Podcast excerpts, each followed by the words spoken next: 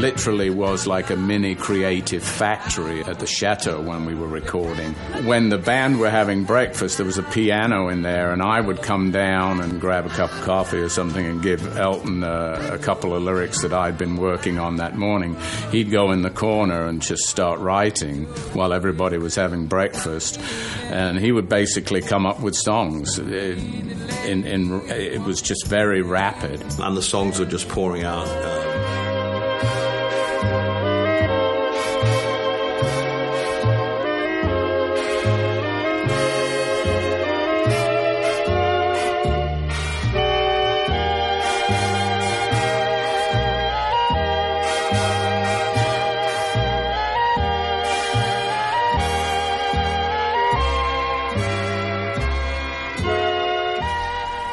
Estás escuchando 10 historias, 10 canciones. La historia detrás de la música, la historia detrás de las canciones. Tu programa de radio musical favorito.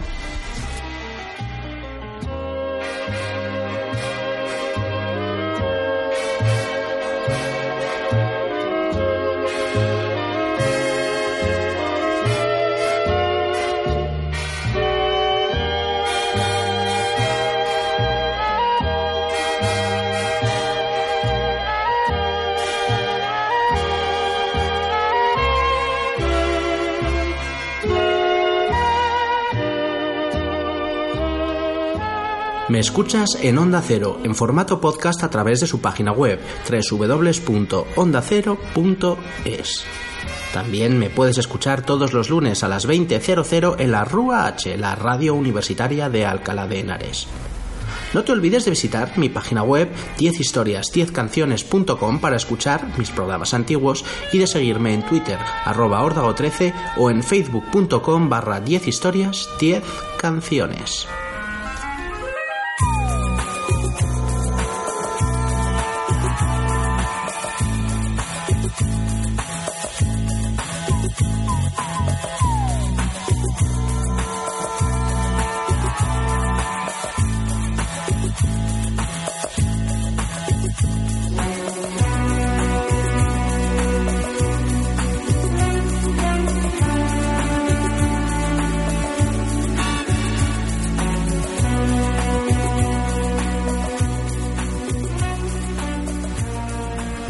Michel Magnet era un compositor francés que nació en Calvados en 1930.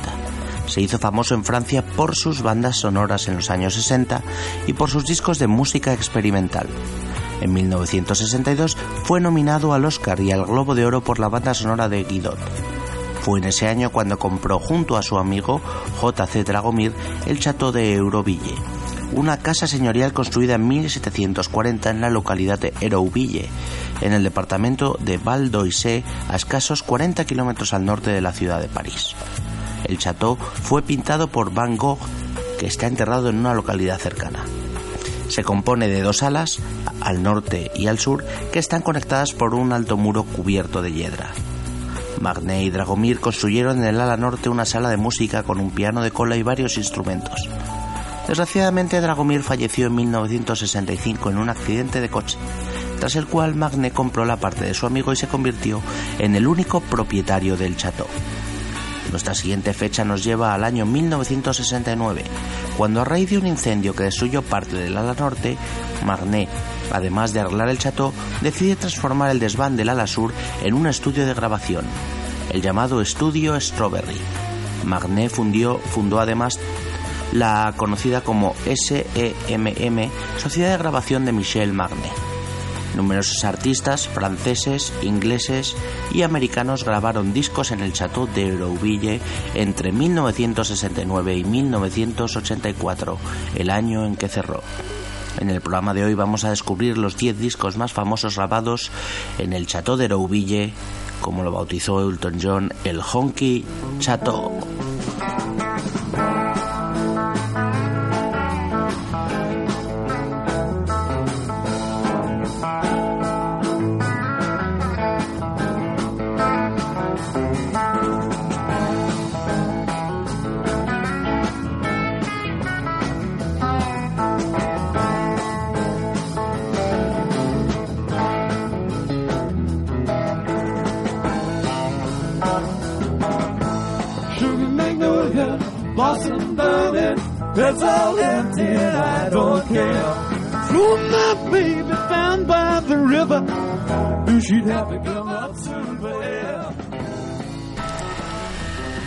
Nuestra siguiente parada es en 1971, concretamente en el 21 de julio. Grateful Dead se encontraban en Francia para tocar en un festival en Auvers-sur-Oise, pero fue cancelado por la lluvia. Michel Magnet, que estaba allí, invitó al grupo a tocar en su chateau. Grateful Dead dieron un concierto gratuito e improvisado para 200 habitantes del pueblo de Rouville. El concierto y la fiesta posterior en la que corrieron ríos de champán fueron épicas. Este que suena de fondo es parte del audio de aquel mítico concierto de Grateful Dead en el Chateau de Rouville.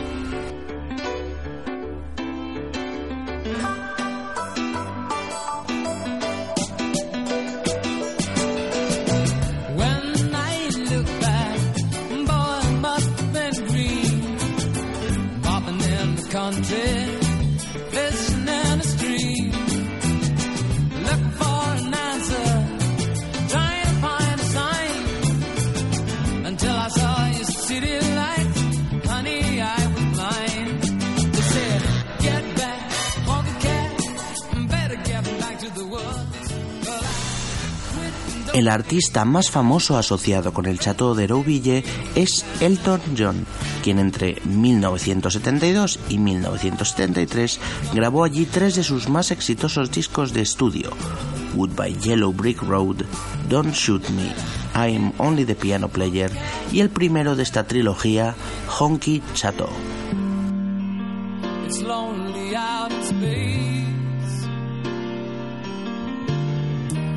Such a timeless flight.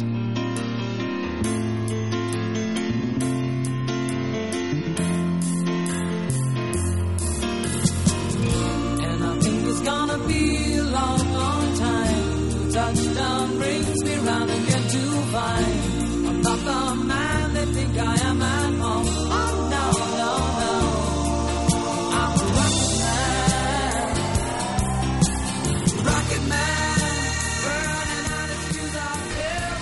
Elton John grabó los discos junto a su inseparable letrista Bernie Taupin y una banda formada por Davey Johnston en la guitarra, Dee Murray en el bajo y Nigel Olson como batería. La banda y Elton John vivían en el chateau y componían canciones por la mañana durante el desayuno. Después las ensayaban y las grababan por la tarde. La maquinaria estaba tan engrasada que crearon éxitos incontables: Goodbye Yellow Brick Road, Daniel, Crocodile Rock, Candle in the Wind, la que estamos escuchando de fondo, Rocketman, y la que vamos a escuchar como principal, Mona Lisas and Mad Hatters, una genial balada de letras oscuras inspiradas por la primera visita de Bernie Taupin a Nueva York. Así suena el mejor Elton John cuando grababa en el Chateau de Rouville. Así suena esto llamado Mona Lisas and Mad Hatters. Now I know Spanish Harlem are not just pretty words to say.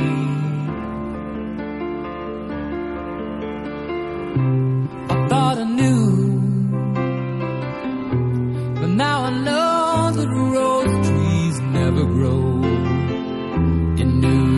York City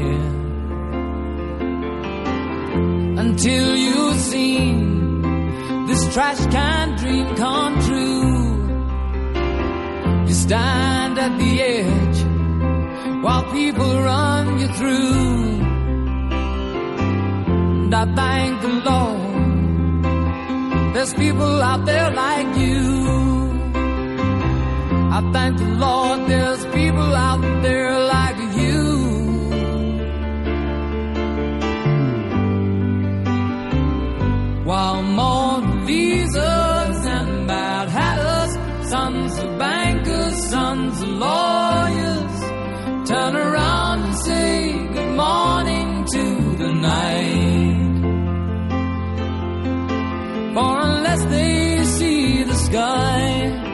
but they can, and that is why. They know not if it's dark outside or light. This Broadway's got, it's got a lot of songs to sing. If I knew the tunes, I might.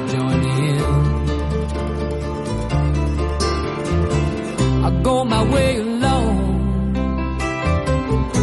Grow my own, my own seed shall be sown in New York City. Subway's no way for a good man to go down. Rich man can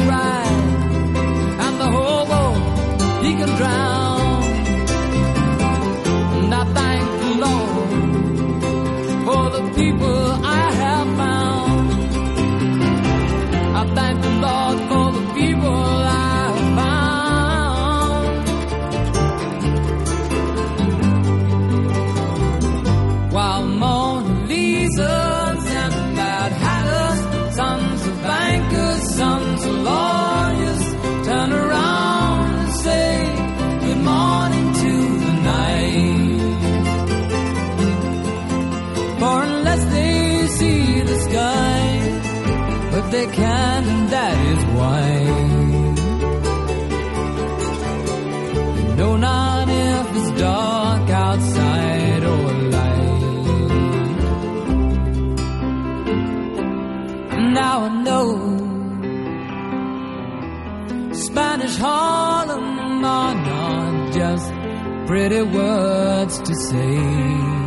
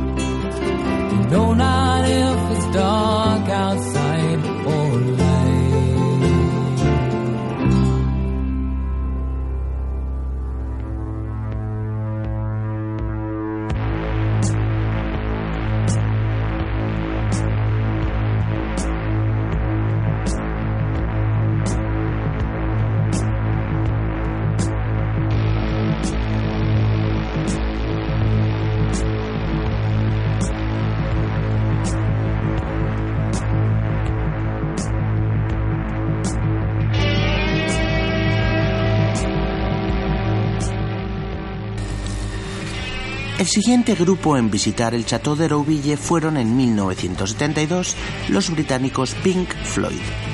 El grupo se recluía aquel año en dos etapas en el Chateau para grabar el que sería su séptimo disco de estudio, Obscured by Clouds.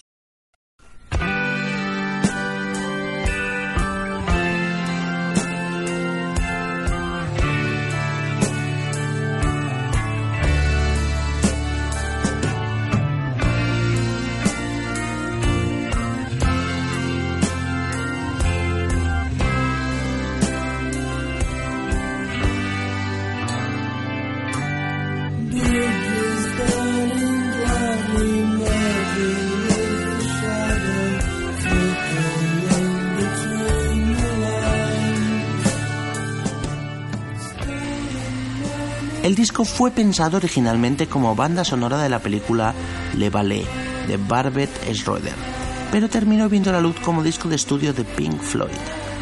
La película cuenta la historia de una mujer y su viaje de autodescubrimiento en la selva de Papúa Nueva Guinea. De todas las canciones del disco vamos a escuchar el single Free Four, compuesto por Roger Waters. Así sonaban Pink Floyd cuando eran una maquinaria de hacer música alucinante en los 70, con la formación clásica de Roger Waters, David Gilmour, Nick Mason y Richard Wright. Así suena esta genialidad llamada Free Four. Three, four.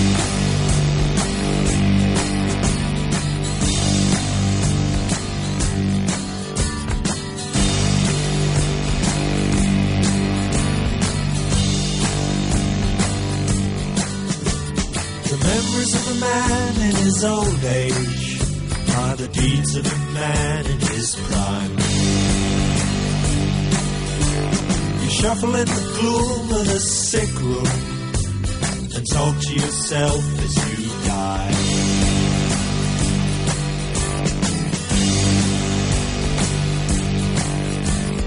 Life is a short, warm moment, and death is a long, cold rest.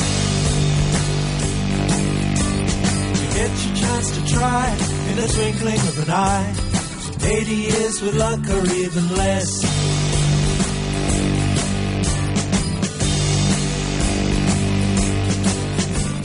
So all aboard for the American tour.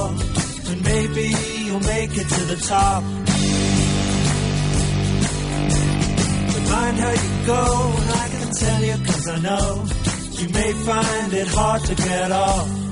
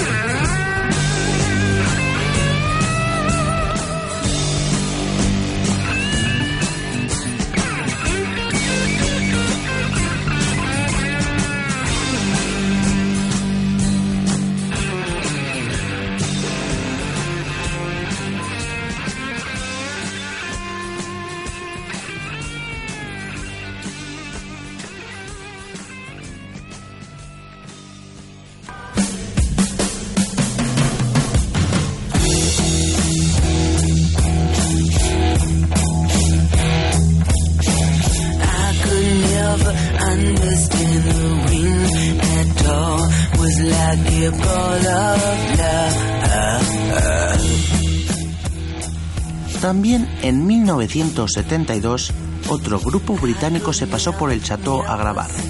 fueron T-Rex y lo hicieron a recomendación de Elton John. El resultado fue un genial disco de glam rock llamado The Slider.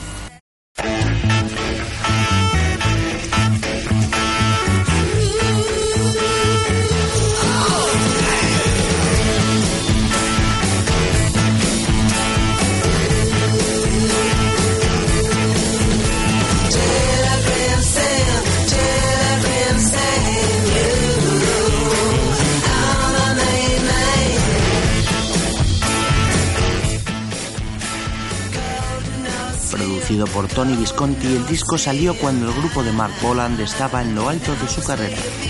El disco llegaría al 4 en las listas británicas de éxitos y fue alabado por la crítica. Muy alabado. A mí me parece un disco bastante bueno, la verdad. Nosotros vamos a escuchar como canción principal el single más conocido de este disco, el single Metal Guru, que fue número uno en el Reino Unido. La canción, en palabras de Mark Boland, es un festival de la vida.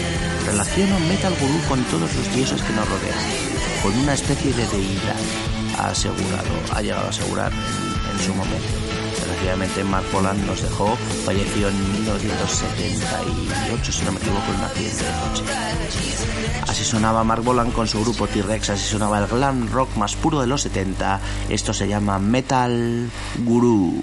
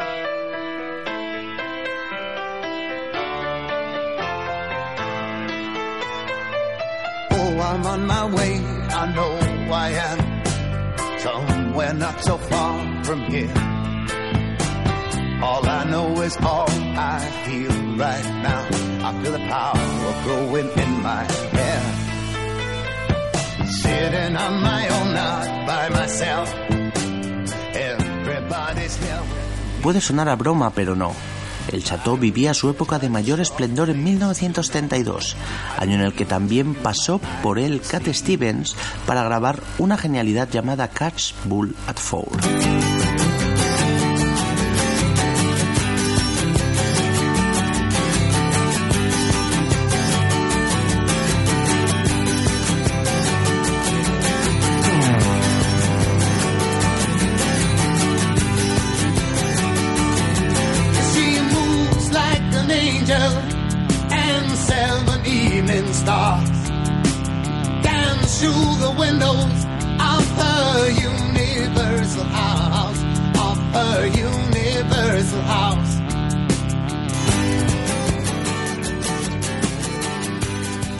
Este disco fue el único disco número uno de Cat Stevens en su carrera, bueno, número uno en Estados Unidos, y seguía la estela de sus dos obras maestras que para mí son T, Tillerman y Teaser and the Fire Cat. He de decir que Cat Stevens está en mis altares personales musicales y es uno de mis cuatro cantautores favoritos en inglés, junto con Bob Dylan, Leonard Cohen y Tom Waits. Pero volviendo al disco, volviendo a Catch Bullet 4, el título de este disco estaba inspirado, según he leído, por eh, una cosa que se llaman eh, los 10 toros, que son 10 poemas de la filosofía zen. Y bueno, en el cuarto poema eh, se trata de coger, habla de cómo se coge al toro. Por eso se llama el disco Catch Bullet 4. La que podíamos haber escuchado cualquiera de las canciones de este disco, que son todas preciosas, pero eh, yo suelo poner singles y canciones conocidas siempre que puedo, y por eso vamos a escuchar el single más eh, destacado de este Catch Bullet 4 de Cat Stevens, una canción llamada Can't Keep It In, en la que dice: Tengo que enseñarle al mundo. El mundo tiene que ver todo el amor que hay dentro de mí. Así era Cat Stevens cuando nos regalaba su magia en forma de canciones folks, canciones folk como esta llamada Can't Keep It In.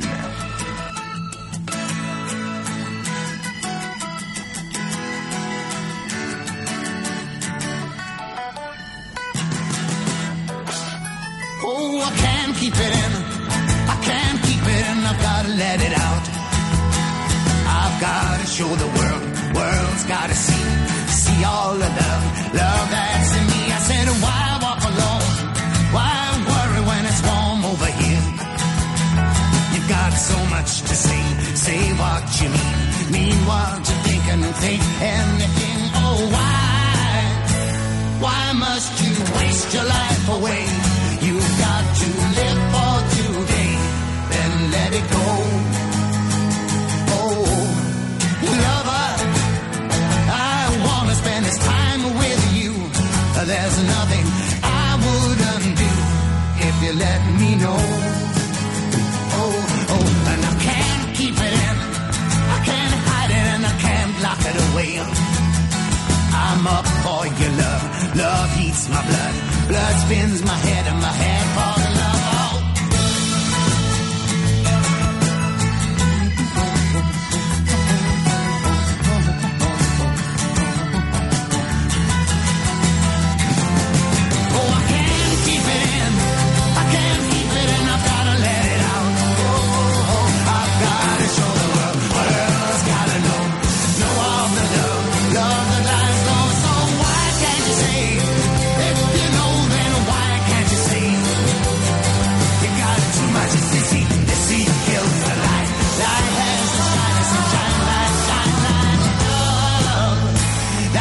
way to live your life. You allow too much to go by, and that won't do.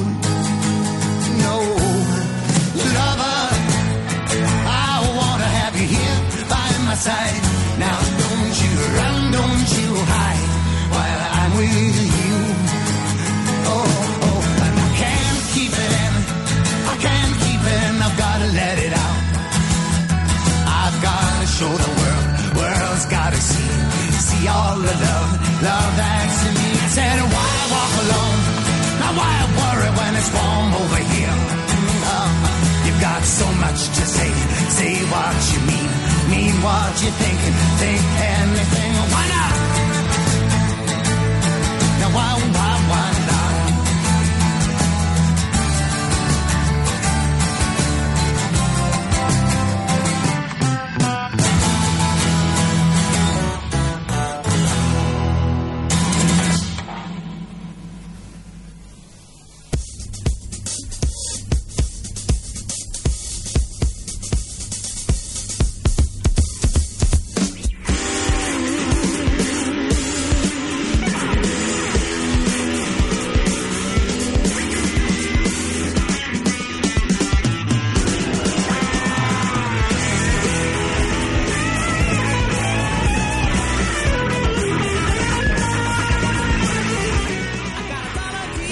Esta es la primera vez que suenan en el programa un grupo británico de hard rock y metal de Londres llamados Uriah Heep.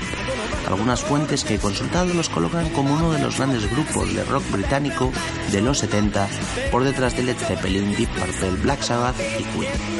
Yo no sé si me atrevería a decir que tanto, pero vamos a escuchar el que fue su sexto disco de estudio, Sweet Freedom, grabado como no en Chateau de Rouville, en este caso en 1973.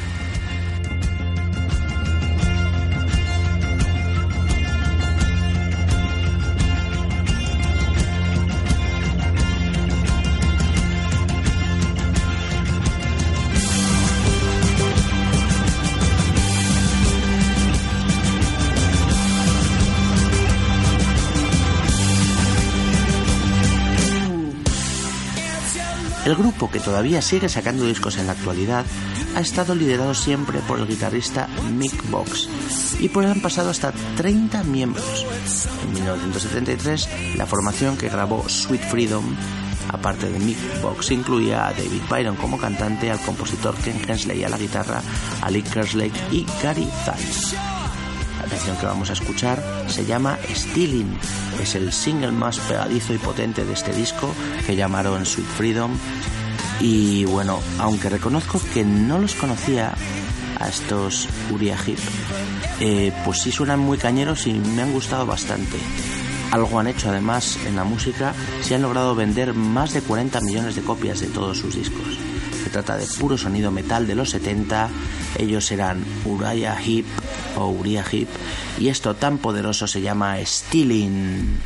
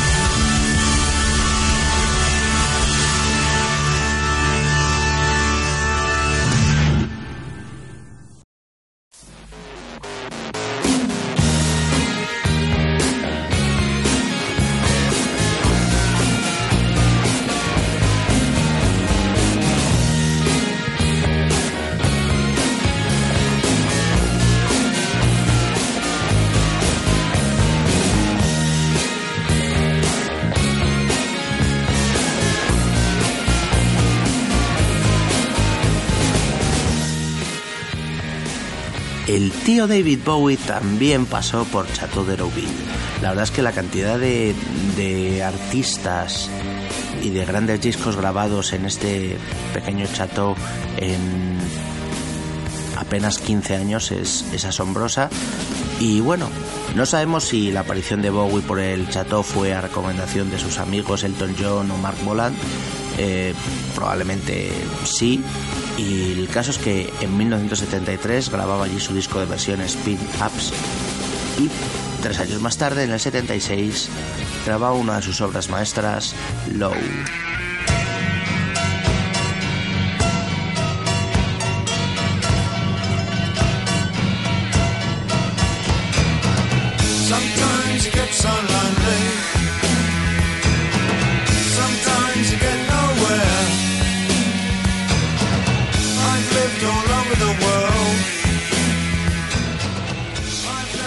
Este disco producido por Tony Visconti marcó el inicio de la colaboración de Bowie con Brian Eno, que toca diversos sintetizadores y teclados en el mismo.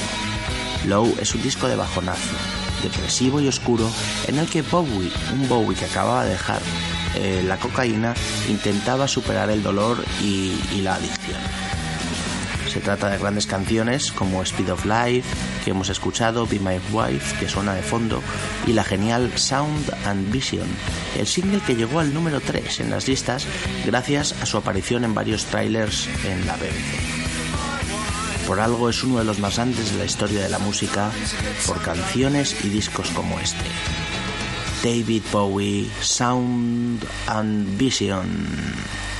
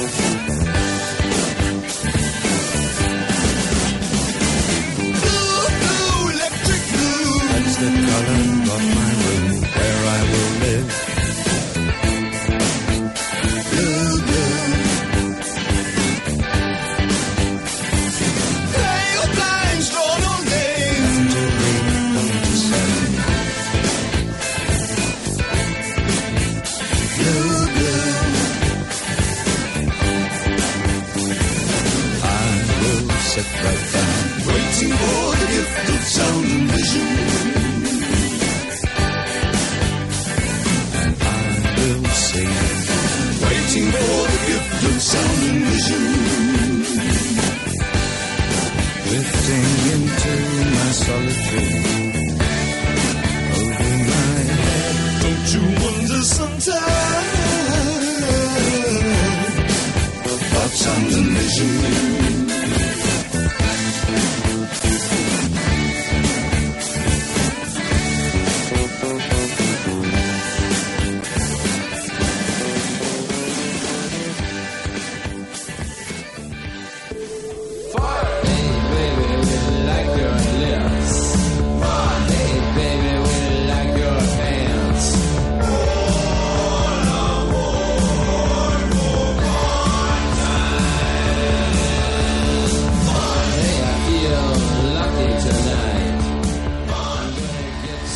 Entre 1976 y 1977, David Bowie, aparte de grabar Low, también se encerró en el Chateau con su amigo Iggy Pop para grabar y componer con él su obra o una de sus obras maestras de Idiot.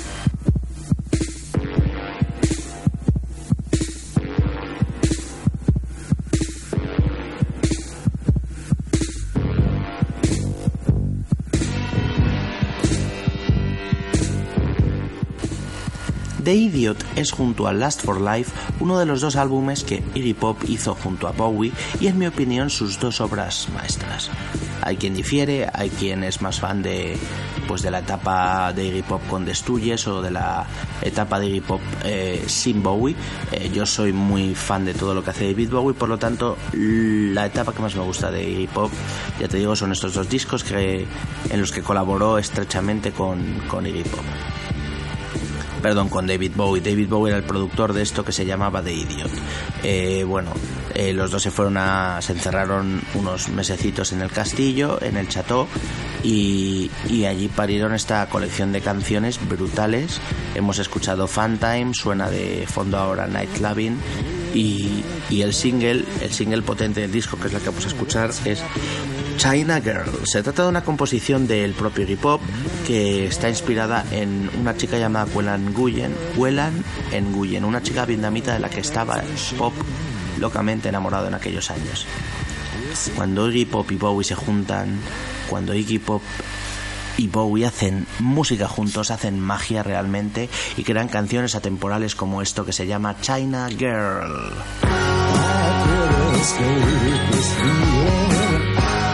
家。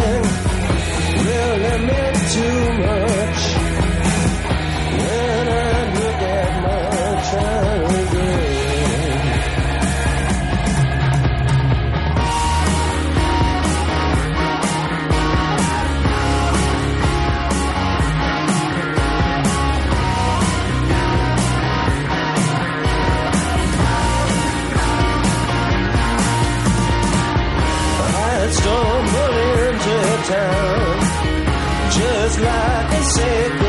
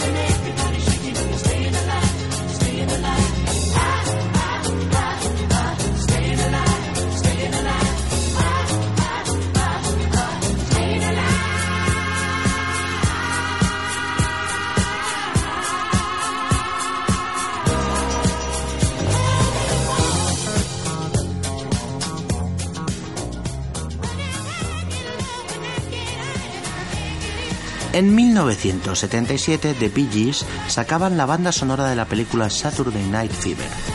Los datos abruman. 15 millones de copias vendidas, 24 semanas en el número 1 americano y 18 en el británico, y el disco responsable de popularizar la música y la cultura disco. La historia fue la siguiente.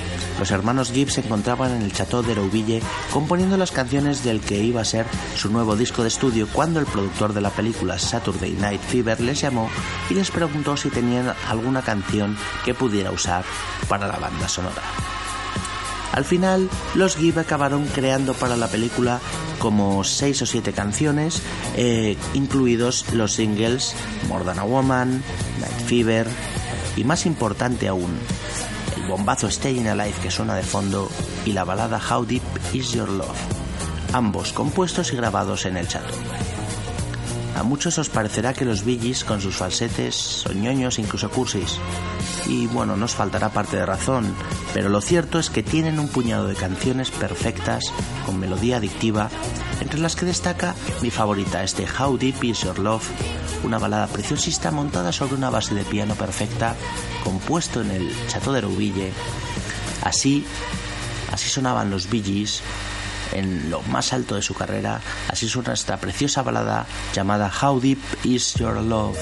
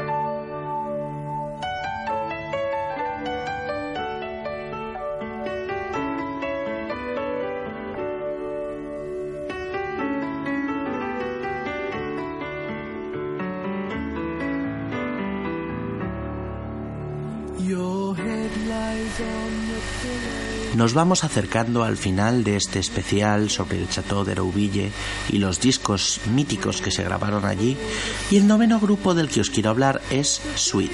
Así de sencillo, Sweet, una banda de hard rock setentero británico que grabaron su sexto disco de estudio Level Headed en nuestro famoso Chateau.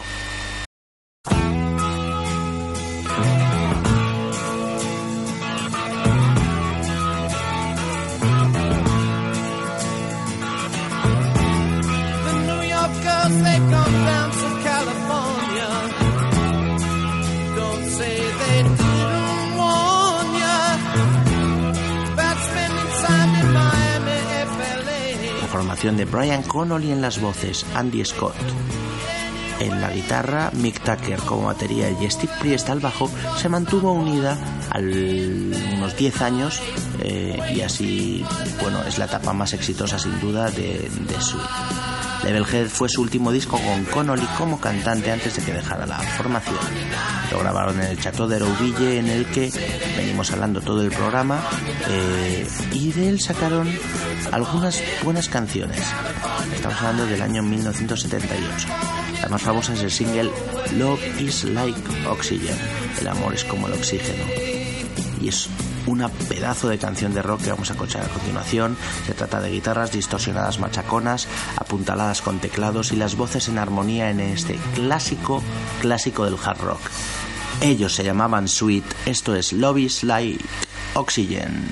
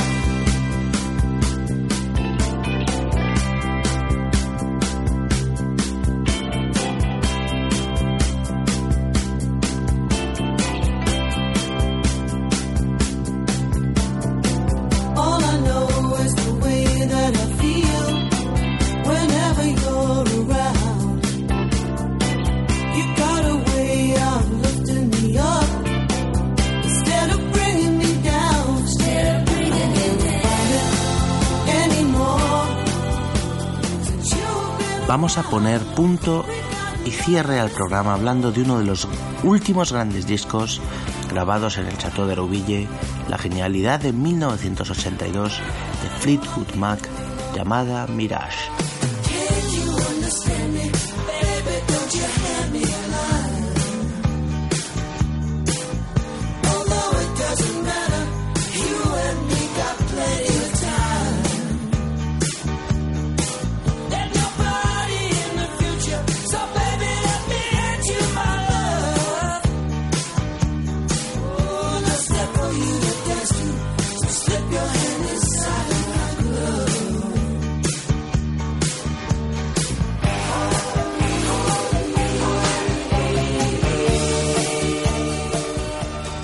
Era el disco número 13 del grupo y el 4 de la exitosa etapa y mi favorita de la formación con Mick Fleetwood, John McVie, Christine McVie, Lindsay Buckingham y Stevie Nicks.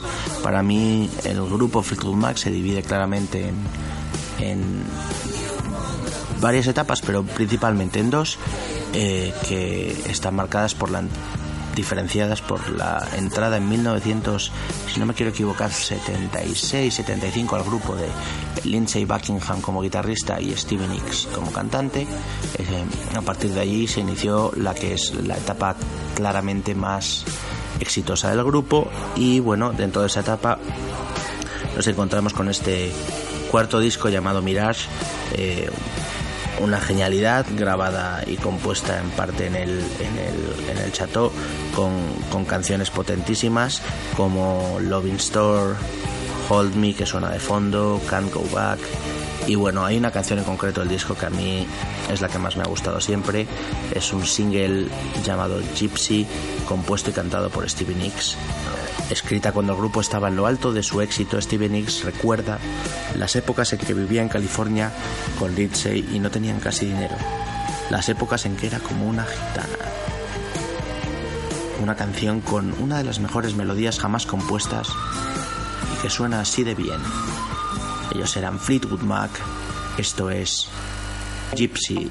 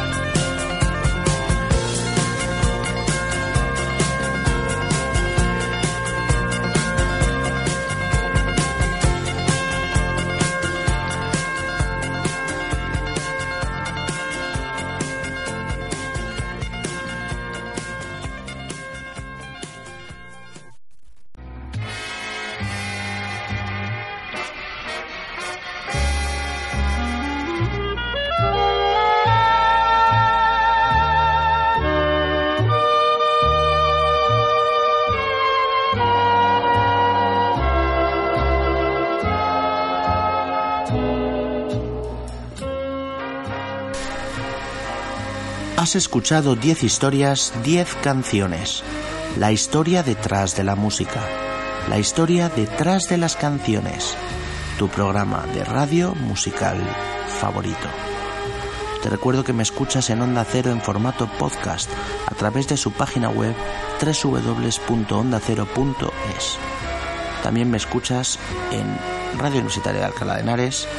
No dudes en visitar mi página web 10historias10canciones.com para escuchar cualquiera de mis más de 280 programas antiguos. Estoy en redes sociales, soy arroba ordago13 en Twitter y me encuentras también en facebook.com barra 10 historias 10 canciones.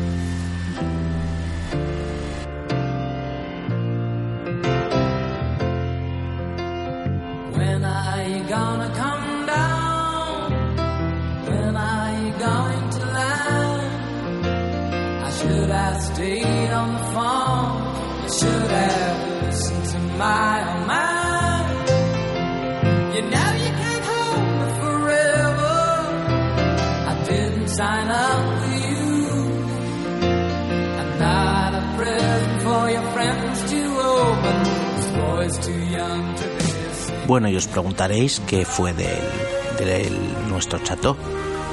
La verdad es que la cosa no acabó bien. Acuciado por las deudas, supongo que el derroche y, y las juergas que debían vivirse en el castillo mientras se grababa, pues bueno, el castillo, el chateau, debían de ser bastante importantes. El caso es que Michel Magnet se ve obligado a abandonar el castillo en 1984 y termina suicidándose en una habitación de hotel de París. Laurent Thibault, técnico de sonido del Chateau, abandonaría el lugar un año después. El nuevo dueño intentó transformarlo por completo y dedicarlo a, otro tipo de actividades, pero el ayuntamiento de Rouvilles se opuso al plan. Así el Chateau cayó en desgracia y en el abandono, hasta que hace aproximadamente un año dos años un grupo de ingenieros de sonido reconstruyeron el estudio de grabación y ahora lo usa para dar clases a alumnos de un máster. La verdad es que ya no es el lugar donde se grababan míticos discos, pero bueno, es un sitio que me gustaría visitar, la verdad. Esta ha sido la historia de un pequeño chateau a las afueras de París y de la música que en él se grabó en los años 70, el Chateau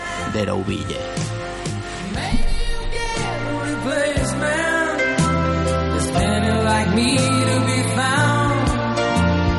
Mom bros who ain't got a penny, sniffing for tips.